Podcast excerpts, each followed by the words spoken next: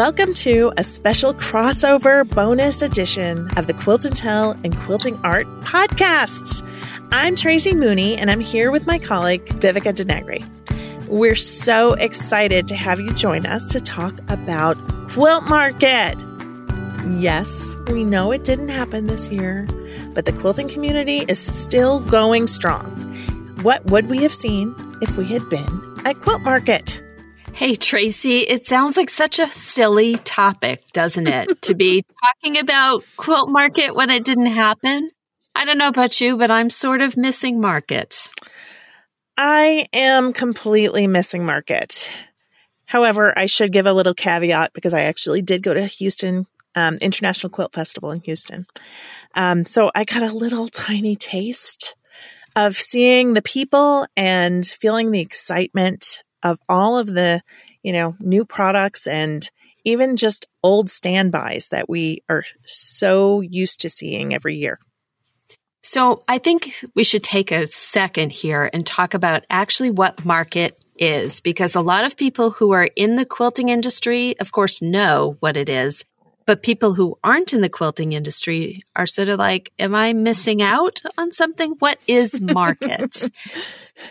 so, Quilt Market is um, a trade show where new products, uh, fabrics, tools, notions, books are presented to shop owners. So, basically, it's a buying event for quilt shops. Sort of like a wholesale market. Exactly. And before I actually joined this industry, I didn't know what it was. And I always felt like I, I would see things on social media and I'd think, I'm like, oh, I'm missing out. That looks like so much fun. But after going to my first market, which had to have been at least 10 years ago now, I think, or probably about 10 years ago, it it actually dawned on me that no, I wasn't missing out because I wasn't there, but what I was seeing from all of these wonderful designers was basically a sneak peek of what would be coming in the next nine months to a year.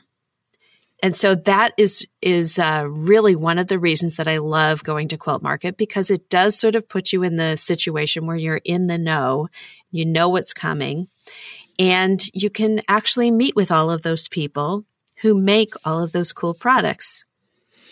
Exactly. Um, and as uh, an editor of a magazine, like you uh, would understand. It's a place where our editorial team goes and sees, you know, things, not only fabrics collections and things like that that are coming down the line, but uh, spotting trends, um, seeing uh, different patterns repeat that might be coming to stores that are trending. Uh, and it's also a place to get ideas for content for our magazines. And I come away from Quilt Market every year just feeling so energized, so jazzed from what I've seen. And you're right, it is a lot about trend spotting. You know, the Quilt Market happens twice a year. And of course, we're not seeing Quilt Market for now the third time, I believe, because it's been postponed again because of COVID. But um, I always love the quilt markets that happen in fall because they happen, um, basically, they're contiguous to Quilt Festival. Mm-hmm. So the display area of all of the quilts are actually set up for those who attend market as well. So all of the beautiful quilts are on display. With the exception of the winning quilts, if I remember correctly, those are never out there. We never know who has won those enormous awards, the big best of show type awards but I love walking through the aisles. So tell me, you did get to go to Quilt mm-hmm. Festival. Did you see some beautiful quilts, I wonder? Oh, no, none at all. it was amazing. Uh, uh, usually they have about 1,600 quilts on the show floor. This year there were 1,100, so it was slightly smaller, but it really did not feel smaller at all. Uh, what's wonderful about being able to see the quilts up close and personal is that you are actually within, you know, a foot or so of these amazingly made, beautifully quilted quilts. And let me tell you, they range from the teeniest, tiniest piecing to really grand, bold statements. And there are different small exhibits um, there were a few exhibits that really stood out to me this time that were really special. I know I was watching a few on social media and I really wanted to get up close. And I have a feeling you're going to tell me about two that I really wanted to see from the art really? quilting perspective. Yes. You think? You think? I think so. All right. Well, um, I think I think my favorite, honestly, was Kathy York's um, exhibit where they're two sided quilts, and so the super cool thing is that they displayed them so that you could see both sides, and some of them. Uh, uh like I'm thinking of one in particular where it was a big dahlia on one side and um, intricate piecing on the other, but she did big stitch quilting uh, by hand in addition to her machine quilting, and it made a giant pattern on the back of the quilt. Um, and what was particularly fun in this exhibit is there were actually 200 students that came through to see the show. And I happened to be there when there was probably a group of, I don't know, they were maybe 11 year old boys were with their teacher and they were looking at the quilts and they're trying to find the pattern repeat and what, you know, uh, they're, uh, I, they were honestly looking at it, I think, from a mathematical perspective. And it mm-hmm. was so cool because they were so engaged. it was just fun because you wouldn't think that, you know, some 11 year old boys would even care. But it was so Oh, that's neat. fantastic. Yes. That's fantastic. And then um also the Sacred Threads exhibit. Did you oh, see that? I did. It was amazing. So the Sacred Th- Threads exhibit was, uh, gosh, I don't even know how many quilts were in the exhibit, but they were all small rectangular quilts of eyes. And so they were displayed on, there was a chain that was hanging from a, a frame and the quilts would be stacked. And when the air conditioning turned on, they would move and spin. And it was amazing. I think that one got the most comments from other quilters that I saw. They were so impressed with the diversity of eyes and the differences, not only in the way that, that the artist actually created them and made them look, but also just the types of people that were um, shown in the exhibit. And it was so cool. Just so uh, cool. Well, next year. Next Yes. year, I've got my fingers crossed. But let's talk for a minute about why we wanted to do this podcast, because this is a bonus episode for both of our podcasts. It's going to run on both the Quilting Arts podcast channel as well as on the channel for Quilt and Tell. And you and I were chatting mm-hmm. when we heard that that quilt market was going to be um, postponed and not going to be happening this time. And we said, what a shame. All of those people who are going to get so much promotion for their new fabrics and new books, etc., weren't going to be getting it. Right.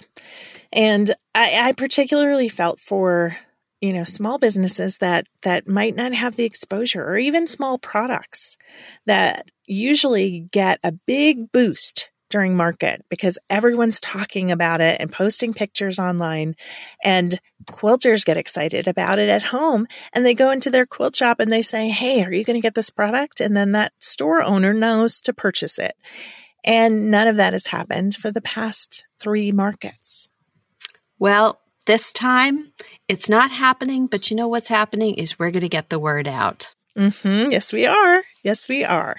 Stay tuned for conversations between four hosts of our podcasts and four makers and shakers whose work would have been featured at Quilt Market.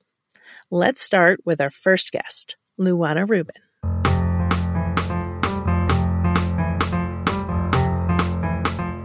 Let me introduce you to Luana Rubin. Luana's the owner of equilter.com and a true leader in the quilting industry. I invited Luana to kick off our podcast because of her depth of knowledge. She's known for having her finger on the pulse of what's happening in our industry and accurately spotting trends in their infancy. So, Luana, you and I always meet while we're at Quilt Market, and I'm so disappointed that our tradition isn't continuing this, year. I know, but this is the next best thing, right? It sure is, isn't it? So, um, for our listeners, I'm seeing Luana sitting in her office, and she's seeing me sitting in my little quilt fort that's all set up. Um, so I have some good audio behind me. But um, I really appreciate you talking to us because I know that you have a really um, different perspective than a lot of others do. You've been going to a lot of quilt markets, and I know that you do the same kind of thing that I do, which is like when I'm at quilt market and I'm between meetings with manufacturers, etc. I basically walk the floor. And the whole reason that I do this is so that I can spot colors and textures of fabrics, nuances in quilt designs and things like that. I'm basically looking for trends. So I'm curious about what you've been seeing in the marketplace and what you expect to be seeing in 2022. Mm-hmm. Well, and also my eye is tuned a little bit because of my membership in the color marketing group. So um, a lot a lot of times I'm thinking very forward for trends, and I'm looking for trends that are really on the cutting edge, which I think a lot of my contemporary customers are interested in. Yeah, so color is a really important thing to talk about for trends. And a lot of times it's not just the colors themselves, but it's about groups of colors or combinations of colors. Because let's face it, every color has been done, right? Not only done, but it's interesting to see how they're combined in different fabrics or how different fabrics are combined in quilts. Exactly. So for a long time, for instance, we've had the the modern movement really pushing mid-tone colors combined with white. But I do see that shifting and, and really I would say that it's evolving because you don't want to just look at the same groups of colors forever and ever. And so some of the things that I've noticed are uh, there is more of a willingness to work with pastels and tints. So those really uh, strong, clear midtones that we've been seeing for a long time, I see that there are is more of a willingness to work with just a mixture of ta- pastels or to bring pastels in in explorations of value in a quilt and also in textile design. So when you say a mid-tone, what does that mean? That's a color that is not too dark and not too light, so not a deep color or not a pastel, but a mid tone, a mid range. So something that's saturated, saturated, but it's mm-hmm. not like a jewel tone. So if you were talking about a purple, would you be talking more about like a plum in that purple, or would you be talking more like a grape? Yeah, well, it, so plum and grape is different temperatures of colors. Grape might be a cooler purple, plum might be a warmer purple. What I'm talking about is the value of the color. So it's you know it's hard to talk about it right without looking at it but mm-hmm. if you think about 30s quilts like i'm seeing one behind you now if you ta- if you think about uh, some of the colors that modern uh, designers have been using over the past several years it's not a super hot deep pink. It's not a pastel pink. It's mm-hmm. a mid tone, like a rose pink. Ah, uh, yeah, that that definitely helps. Sort of like if I was looking at the color wheel, it would be going more toward the middle of the color wheel then. Um, maybe that's one way of putting it. Yeah, yeah. but uh, it's really all about value. It's kind mm-hmm. of a, a mid-level value, not too light, not too dark, just right, just like Goldilocks. So, are there certain colors that you're expecting to see more in 2022? Mm-hmm. Certain ones that you're expecting not to see, maybe as well? Right. Um, I think that because of the pandemic, we are all really drawn to colors that are about life, that are about biting into that piece of fruit and having juice drip down your face. So that's how I think of it. So the the really rich plum and berry colors, which are the warm purples, I see those, they've been going on for a while, but I see those continuing and expanding. Even more people opening up to those colors. Maybe they were afraid to use them before and now they're more accepted. But a color that I think has been not quite so accepted and is now be, uh, gaining acceptance and more usage is honey gold and honey yellow.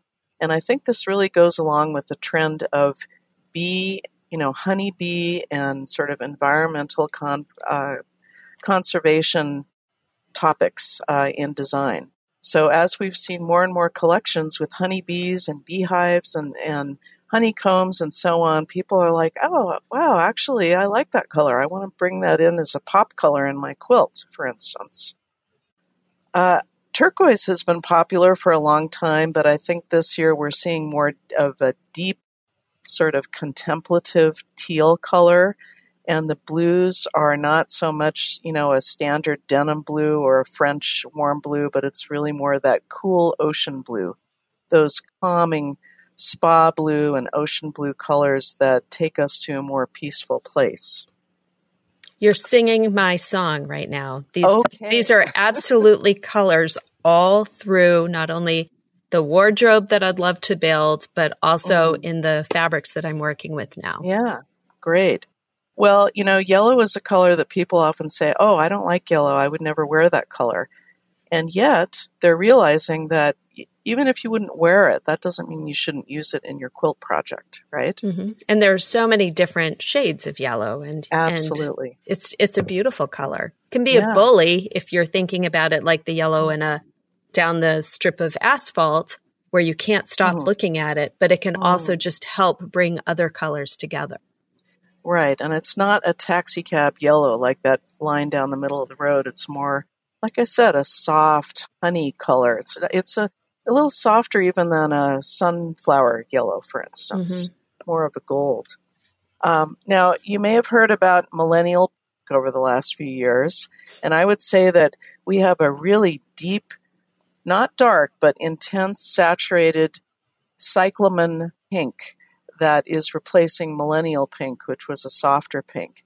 And that is really represents uh, you know the power of women who are stepping up to claim their voice and to claim power and and to help lift other women up also. You know the the leadership type of pink is how i think of that. Now when you talk about you want to say something about that i was just going to say it's it's interesting how social movements can even be mm. expressed in the colors that we choose mm-hmm. oh absolutely absolutely and and I think that's the same thing for yellow. You know, we're drawn to that warmth. We see that color when we when we read about the plight of pollinators and honeybees. What's coming into our consciousness from uh, the activists who are trying to get that message out. But then we have to talk about neutrals because life is not all bright colors, right? So what the neutrals that I'm seeing, and again, some of it is just what I'm seeing in my customer base you know, we get little nibbles around new color trends, and I see them really surfacing with creative and adventurous uh, textile artists. So, gray is continuing, but I think it's more like an asphalt and cement gray, like the colors of an urban living type of influence. So, a lot of people are have been moving to cities uh, so they can find the work that they want, the type of specific work they want, perhaps they're still working remotely, but um, that influence of that urban gray, and, and I would say that's mid tone to very deep charcoal gray, are very strong right now. And then the other evolution I'm watching is what we used to call low volume, which is white or ivory with, you know, little um, scratches or marks of color. I see that evolving now into more uh, cream and natural, like a unbleached muslin. And that's been happening for a while, but I see that expanding and sort of overlapping with what we used to think of as low volume. Does that mm-hmm. make sense? It does. It does. Um, low volume prints are really interesting to watch. And I'm wondering, does this so this is more in the pure color that you're seeing. What about in the prints that you're seeing? Are you seeing trends in prints as well as trends in, you know, the hmm. general colors that we're seeing? Right. Well, you know, digital printing is the biggest single technical influence on trends right now because you can get an endless array of colors and detail and mixing of colors that we couldn't get with screen printing. And you know, the, the thing that I really am watching that I find so interesting is how the the pouring paint and marbleized trend that has been so strong in the last year is now evolving into the alcohol ink uh, trend. So painters and artists are working more with alcohol ink. It's it's a huge trend in the uh, art industry, and so we see, for instance, there's an artist at Northcott, uh, Melanie Samra, who has done some beautiful uh, alcohol ink paintings, and, and they've been very popular. And she has uh, new collections coming out. And also, Tim Holtz just came out with an alcohol ink blender line of alchemy that has been extremely popular. So I just see that continuing to expand, and more and more artists will be playing with this alcohol ink medium, and we'll be seeing more of that sort of cloudy it's it's just different. It doesn't look exactly like watercolor. You know, it's very distinctive. I've actually played with it in my studio, and it is one of those interesting things. It gives a different effect. And that sort of brings to mind the fact that, you know, all of us are connected in so many different ways. And I'm so glad that you could share something about the colors and the textures that we're going to be seeing in fabric. And I just know before we wrap this little section up, Luana, that um, all of our businesses have been so affected by the pandemic. Not only do we not have market this year, we didn't have market last year, and it's been a real challenge to keep things in stock. And I'm certainly hoping that eQuilter is going to be finding some wonderful fabrics for us, even despite some of the challenges that are out there. Mm. Well, I think that I have a little bit of an advantage that I have a team of people who are just always working on shuffling the cards. You know, when one company says, oh, we've had to cancel or we have to delay, then we look elsewhere and we make phone calls to see, okay, who has something else that they can ship right now. Uh, there's been what we, we're referring to as a bubble of product. So the vendors who couldn't ship for a while, all of a sudden they are shipping everything and a, a, lot of quilt shops have been frankly overwhelmed with that sort of tsunami of product coming in all at once. So uh, many retailers are struggling with that. And I, I think that's, you know, for quilt shops and for us too, it's really important to keep track of what's coming in and make sure that it's scheduled in a way that you can handle it. Because if you just have boxes piled up at the door, that's not going to do anybody any good. And, but, you know, the supply chain issue for sure is affecting our industry. And I just encourage everyone to have patience with your local quilt shop and understand that uh, it's a stressful time for them too. But, but our industry is very strong. I mean, it's amazing how uh, the business and the quilters have been coming back to the well for fabric and supplies and magazine inspiration throughout this whole thing. And so uh, I'm very optimistic. I'm very bullish about where the industry is now and where it's going, but we've got some speed bumps and we're going to get through it.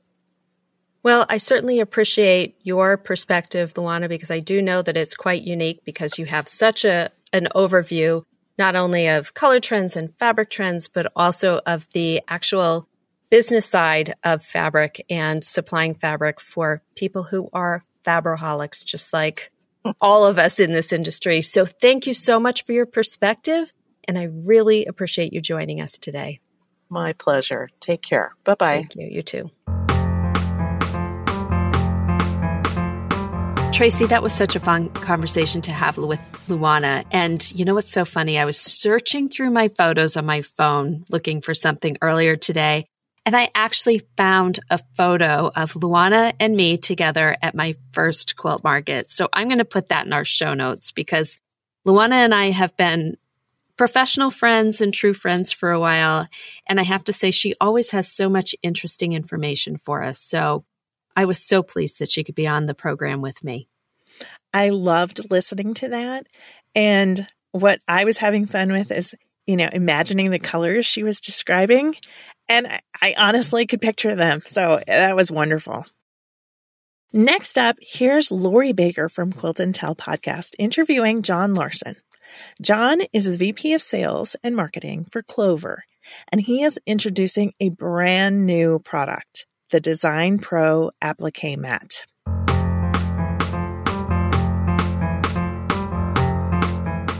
Hi, everyone. This is Lori Baker with Quilt and Tell Podcast. I'm here with John Larson, the VP of Sales and Marketing for Clover.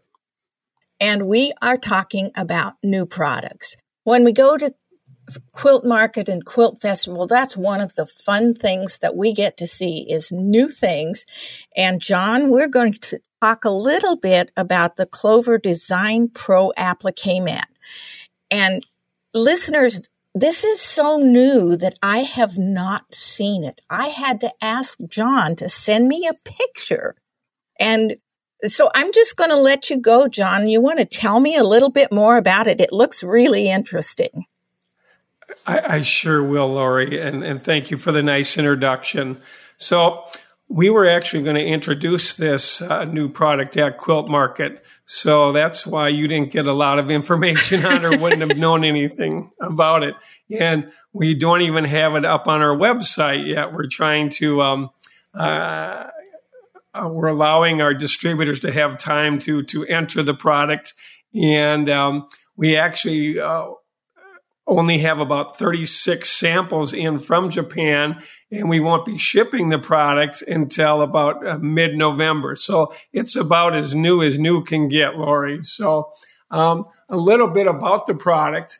It's it's about uh, about 11 and a half inches uh, by 16 and a half inches. It's it's got a non-slip surface on it, which will uh, hold your applique pieces in place, and it comes with a, a a Teflon pressing sheet to protect your iron from getting any fusible on it. And we, we think because of the size, it's just the right size because there are smaller ones, there are larger ones out there. Not everybody has a space to accommodate the larger ones. And we're also very uh, pleased and, uh, that it has the, the uh, Teflon pressing sheet not all appliques that you uh, can buy uh, from your local retailer or online have that Teflon pressing sheet. And it's just such an important part to be able to fuse your, your, your pieces of fabric together. And um, so uh, some of our competitors also just have a, a throwaway plastic bag with it. And we kind of like the fact that, that um, the the box that we package in it can be reused to to store the uh, Teflon press, pressing sheet and the applique uh, mat. So we're we're pretty impressed with it, and uh, we're, we're hoping that uh, our customers will be too. Okay, what I saw when I looked at what you sent me, John, it looks like I can put my applique pattern underneath the applique mat and then I can put multi layers of of pieces on top of it. So if I have a flower, I can put the stem and leaves down and then the petals of the flower and then the center of the flower. And I can have all of that fused together into one piece to then move to my quilt block, correct? You are 100% correct. Yes. Oh, and see, that so, just sounds really slick. And I like the size, that 11 and a half by 16 or so that gives me plenty of room for a big block. I could do as big as a, a 12 or 15 inch block and have, you know, a good amount of applique in it. So this is a great size.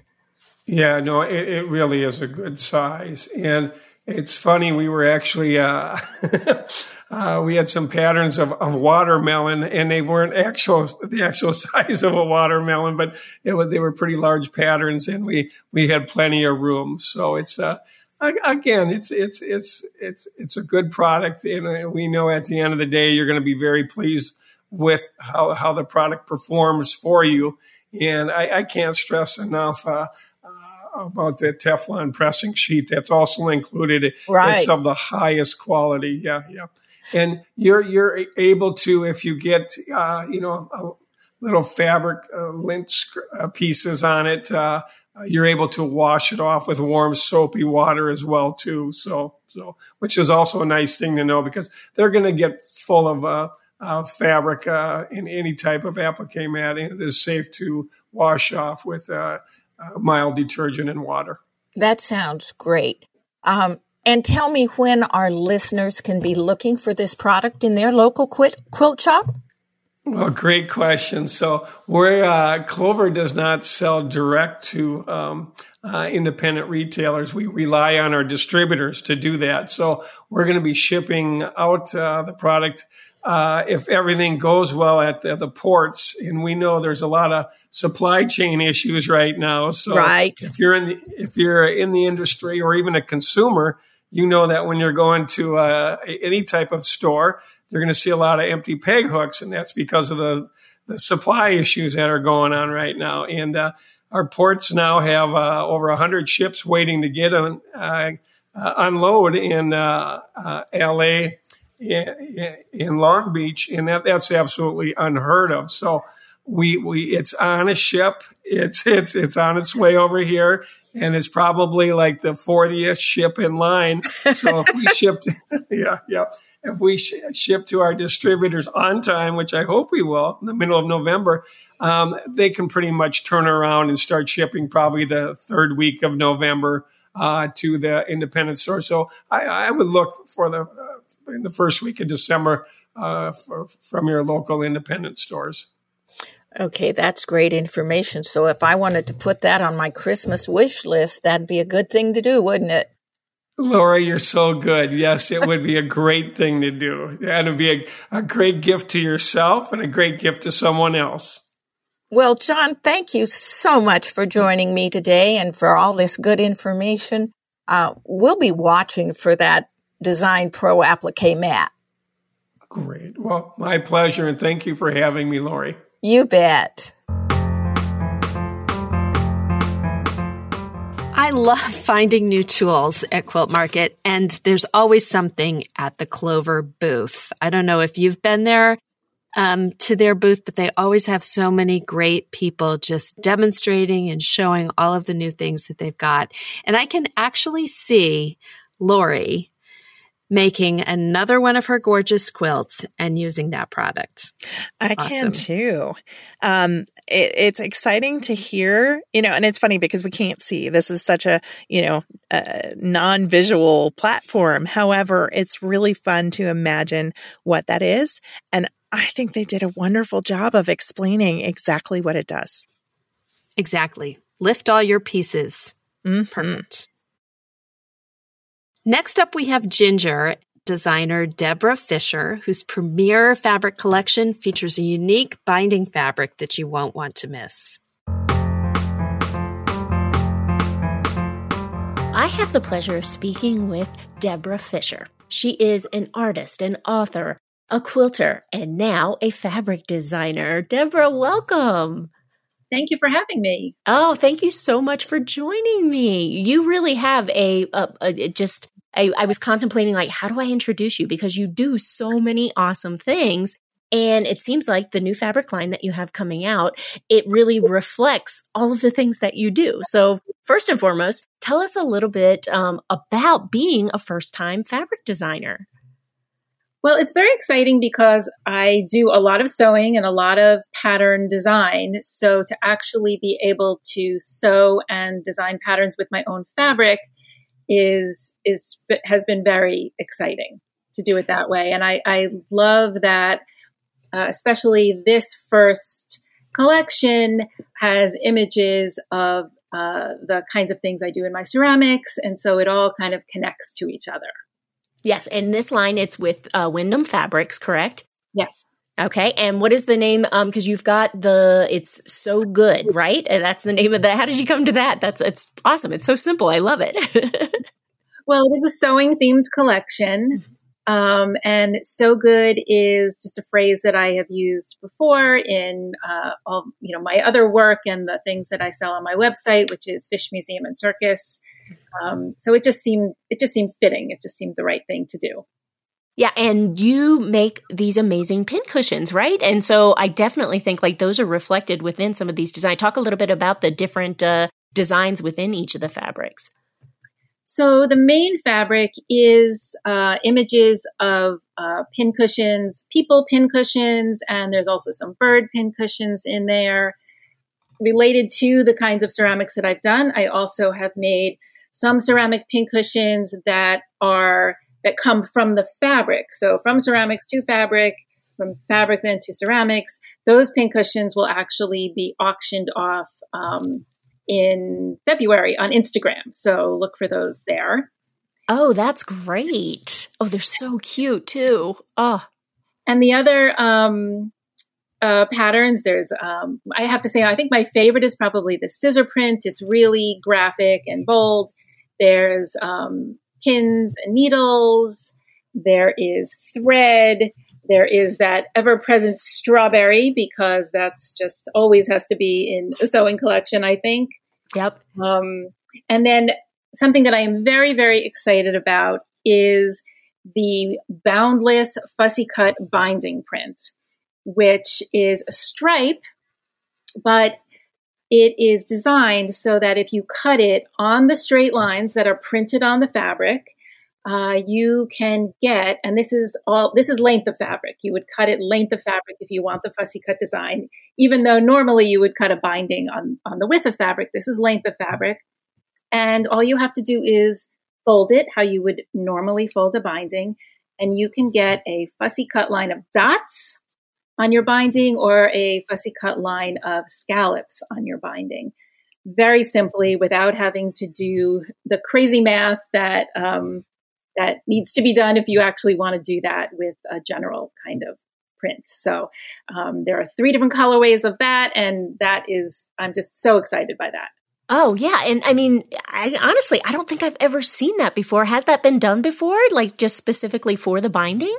Not that I have ever seen. I have been doing fussy cut bindings just in general for a while. I think they're just a really fun touch, but there's a lot of um, mental gymnastics to go through to be able to figure out exactly where you have to cut depending on where the repeats are and how how you want to actually have it fall on the binding so this is super simple Oh my goodness. So thank you so much for doing all that math for us and figuring that all out because I do. I think that is such a cool way to make your quilt so unique and different. Um, have that type of uh, fabric on the binding. So thank you. That's a brilliant idea. I love that.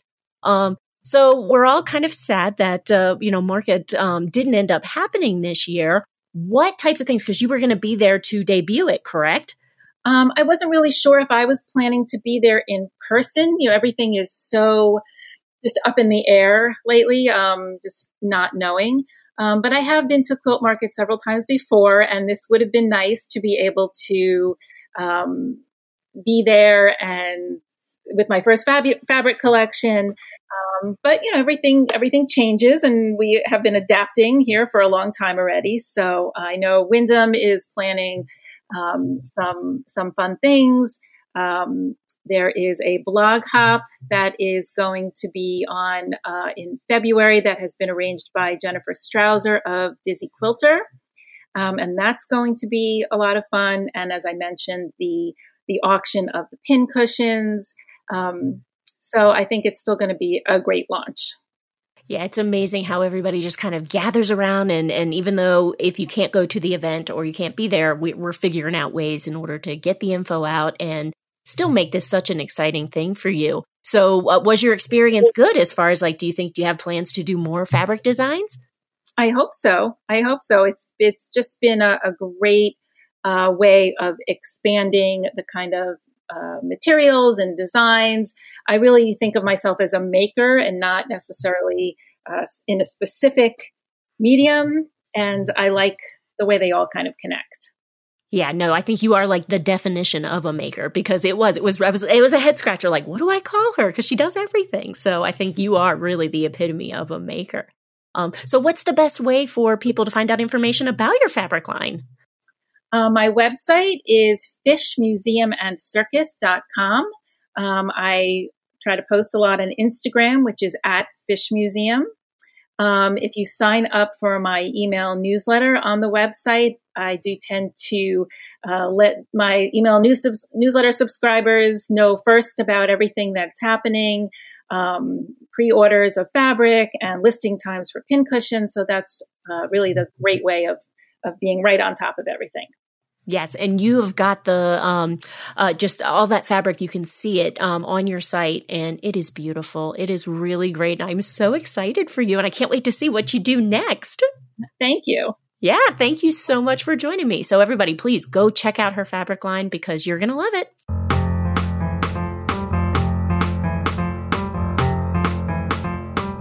Oh, Vivika, Deborah Fisher's designs are so much fun. Everything she does is absolutely gorgeous. I met her for the first time at Market several years ago, and I have been a fan ever since. Me too. She is just so amazing. She's had several um, different quill patterns in our magazines before, and I can tell you personally, I have never been able to get near her booth at QuiltCon. This woman has the most amazing ceramic products mm. and handmade, gorgeous um, little doodads that she has made um, and sells. They're just they're just fabulous. So I'm looking forward to seeing the fabric from Windham, and I'm really looking forward to using that binding fabric. Me too. We have one more interview, and that is with Susan Brubaker Knapp interviewing our dear friend Cindy Grisdela, who's the author of a new book from C&T Publishing about improvisation.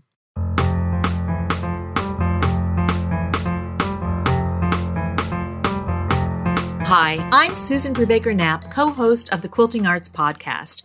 My guest today is Cindy Grisdela, author of the new book, Adventures in Improv Quilts Master Color, Design, and Construction. Cindy is a fiber artist and a teacher, and her new book follows in the steps of her first book called Artful Improv that came out in 2016. Welcome, Cindy. Thank you, Susan. I'm happy to be here. Yeah, I wanted to start with the basics and have you define improv quilts. Oh, well, improv means different things to different people. But to me, it means um, designing with no patterns, no templates, and no rules, except for the self-directed rules or guidelines that I set for myself in order to just give some structure to my project. Well, the no rule part sounds really awesome to me because I like that. But Maybe you can talk a little bit about some of the creative challenges that quilters have when they want to make an improv quilt, because I've only made a couple. And one of the biggest problems for me was that I couldn't figure out how to define a focal point or add structure so that it didn't just all look the same. And is that a common issue? And um, do you have tips for dealing with this? It is a common issue. Um, and I think that it is, uh, you know, sometimes it happens to me even uh, because you know you don't have that pattern to follow, and so you as the artist need to need to decide. And I don't make a lot of decisions before I start. Normally, I'm just deciding what colors am I going to use, um, and what um, you know what sort of um, style I want. Am I going to do curves or blocks or or or whatever? And then I'm a very just intuitive um, designer, so I just start making um, the elements, and um, oftentimes the focal point will sort of come into view um, depending on the color choices that I make. But not all of my quilts have a focal point, and I don't hmm. think they all have to. You know, sometimes it's just um, the colors, lines, and shapes interacting with one another and drawing the eye around the composition. And there doesn't necessarily have to be something, you know, right there to, to, to grab your eye. So you're playing with the patterns or the colors or the movement. Exactly. Yeah. Exactly. And so sometimes what, there's a shape that mm-hmm. draws me. And so I will, you know, I'll emphasize that with either making it a little bigger or make using uh, the, the more brighter, more saturated colors for that shape if it's something that I like particularly. Do you think that there are advantages to somebody like me who makes very representational work to making an improv quilt? Is it to take a little bit of a break and do something different? Does it work a different part of your brain? Does it help you, um, you know, build your skills in an area that benefits your other quilts? What What are your thoughts on that? Well, I'm probably a little bit biased, but I do think I do think that it's a good idea to try something different every once in a while, um, and it does give your your you know, your brain a little bit of a chance to reset, perhaps. If you, especially if you recognize that not every quilt you make is going to be a masterpiece. Sometimes it's just fun to cut and sew and cut some more and um, and just let your let your creative brain loose without you know without restrictions. And it may not be you may not come up with something that you're going to enter into the next quilt show, but you might learn something um, about yourself or your artistic practice that you can incorporate into your more representational work. So, your book has a, a, section that I found really helpful that has techniques and guided exercises to help people learn. So, tell me a little bit about those. I'm really excited about that part of the new book. It wasn't in the first book. Um, and I found over years of teaching since um, Artful Improv was released that um, it's helpful. I don't think, you know, I, I don't work with patterns, so it's not, the guided exercises are not patterns per se, but I take a, spe- you know, three or four specific um, techniques and kinds of, of compositional ideas, and I walk the reader through the making of that particular quilt. One of them is um, just uh, sort of multiple cut uh, curves in block format. Another one is my, what I call my improv puzzle um, uh, quilt series, which uh, builds on sort of controlled log cabin designs. And then the, the third one is on freehand cutting freehand curves um, and and designing on the design wall before anything is sewn. Interesting. Um, I was also intrigued with this section, Anatomy of Improv, three ways to create improvisationally. Yes, I think that, um, you know, there are lots of improv artists out there, or improv teachers, um, and some of them, you know, everyone does kind of their own thing. My, um, there, these three ways that I create improvisationally are um, the, the, the idea of making a quilt with just one block that it's the multiple, it's multiple cut curve block that you um, you you arrange it in different colors and different orientations. It's very simple, um, but fun. You could make uh, you could make lots of quilts that way and never make uh, two the same. Um, and then uh, another you know sort of block based uh, uh, technique is the improv puzzle, doing these sort of controlled um, uh, controlled log cabins, but adding a little bit of whimsy to them. And then um, the third one is, uh, you know, using your rotary cutter as a as a design tool, um, as a cutting implement, uh, drawing implement, and then cutting those curves completely freehand and seeing where they go. That one's a little more challenging, but can be a lot of fun. It sounds like it sounds like and it would be an adventure for me to try something that different. yes. So, what is new and different about this book? How does it pair together with your previous book? Oh, that's a good question. Um, I thought of Artful Improv, my first book, as a book that would be of interest to quilters who were just getting started and putting their toe into the, the improv pond. Um, so uh, the um, the second book is kind of uh, an extension of that. It goes into some um, some more detail about different ways to create improvisationally, like I just mentioned, um, and it uh, and it gives uh, readers who may have already tried a little bit of improv but want to move forward with it with a little bit of direction um, gives those readers more in-depth um, uh, skills but it will also be perfectly fine for people who have not seen my first book and want to just try um, improv with perhaps maybe the, the, the, multiple cut curves, the one block, and, and then move forward from there. It also has uh, concepts about color and design and some ideas about free motion quilting at the end. Oh, I see. Well, you teach extensively. What do you love the best about um, teaching improv quilting, and what you know what brings you the most joy about when you're what that your students learn? I love the idea of teaching improv, partly, mostly because every student who comes into one of my classes is coming with their own, um, you know, sort of quilting history and quilting likes and dislikes. And each person that comes into one of my classes is going to come out with a quilt that looks different from the other students in the class and more than likely different from mine because my whole goal in teaching improv is to help each student explore their own creativity and have mm. that come out in you know however way it you know it it it, it manifests itself and that's just really exciting to me because you see all these all these wonderful things happening that you couldn't you couldn't plan, you know, if everyone was doing the same pattern. Do you feel like people's personalities come out through their improv quilts, and oh, how? Ab- absolutely. Mm-hmm. Some people are really, you know, some people are really um, free and are able to, you know, to to really. They go sometimes beyond me with um, with with what they're doing, and some people are um, a, a little bit more hesitant about um, sort of allowing asymmetry to creep into their work, for example. Hmm. Um, a lot of my improv design is asymmetrical, and I, you know, so I encourage that. But but it's okay if you if you like your work to be, you know, to be a little bit calmer, a little more controlled. We can do that too. And uh, it's just really exciting when someone comes in and says, Oh, I'm not sure I can do this. And then at the end, they say, Wow, that was fun.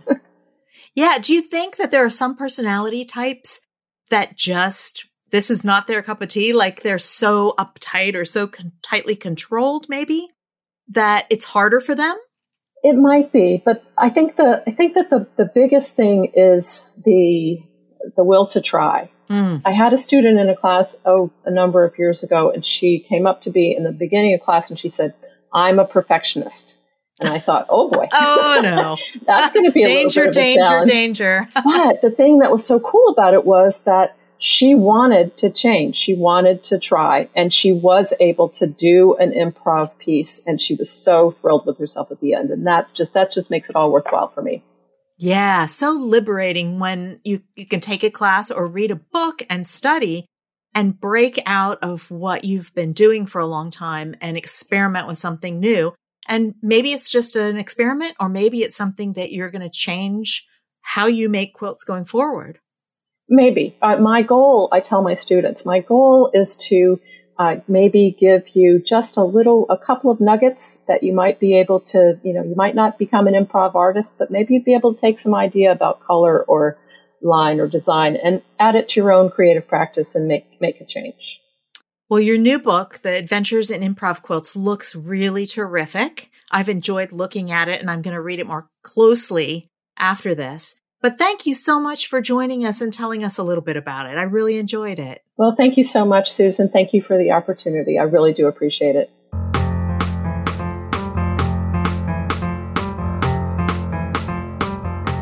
Cindy's designs are so amazing, aren't they? I just love them. And that was really fascinating to hear her talk to Susan. I can't wait to see this book. I don't know about you. I have her first one. I actually picked up her second one. And I can tell you, I've learned so much um, just from watching her work and having her on Quilting Arts TV too. Cindy's a fabulous artist who has so much to share. And I'm really glad we had the opportunity to sort of promote her book a little bit and to promote the work of all of these other artists and industry people. I agree. Um, especially people who are having their first debut it kind of breaks my heart a little bit that they don't get to wear that badge that says that their yes. first time, you know. Um, but hopefully, we gave them a little bit of a platform here so that they could get the word out about their new new things. And I'd really like to encourage everyone to lift up people that you know in this industry. It has been a really tough year and a half for all of us. And if you know of someone who has a new product or a a new offering that they're doing in the quilting industry, do what you can to make sure that the word gets out. I couldn't agree more. Thank you so much for listening to this bonus podcast episode. If you like what you hear, please rate us and leave a review at Apple Podcasts or wherever you get your podcasts. Your reviews help other people find us. This episode was produced by Tracy Mooney and by me, Vivika DeNegre. Our co producer and audio engineer is Daisha Clay. The Quilt and Tell and Quilting Arts podcasts are part of Quilting Daily and Golden Peak Media, and our executive podcast producer is Jared Mayer. To view our show notes with images, links, descriptions, and more, visit quiltingdaily.com.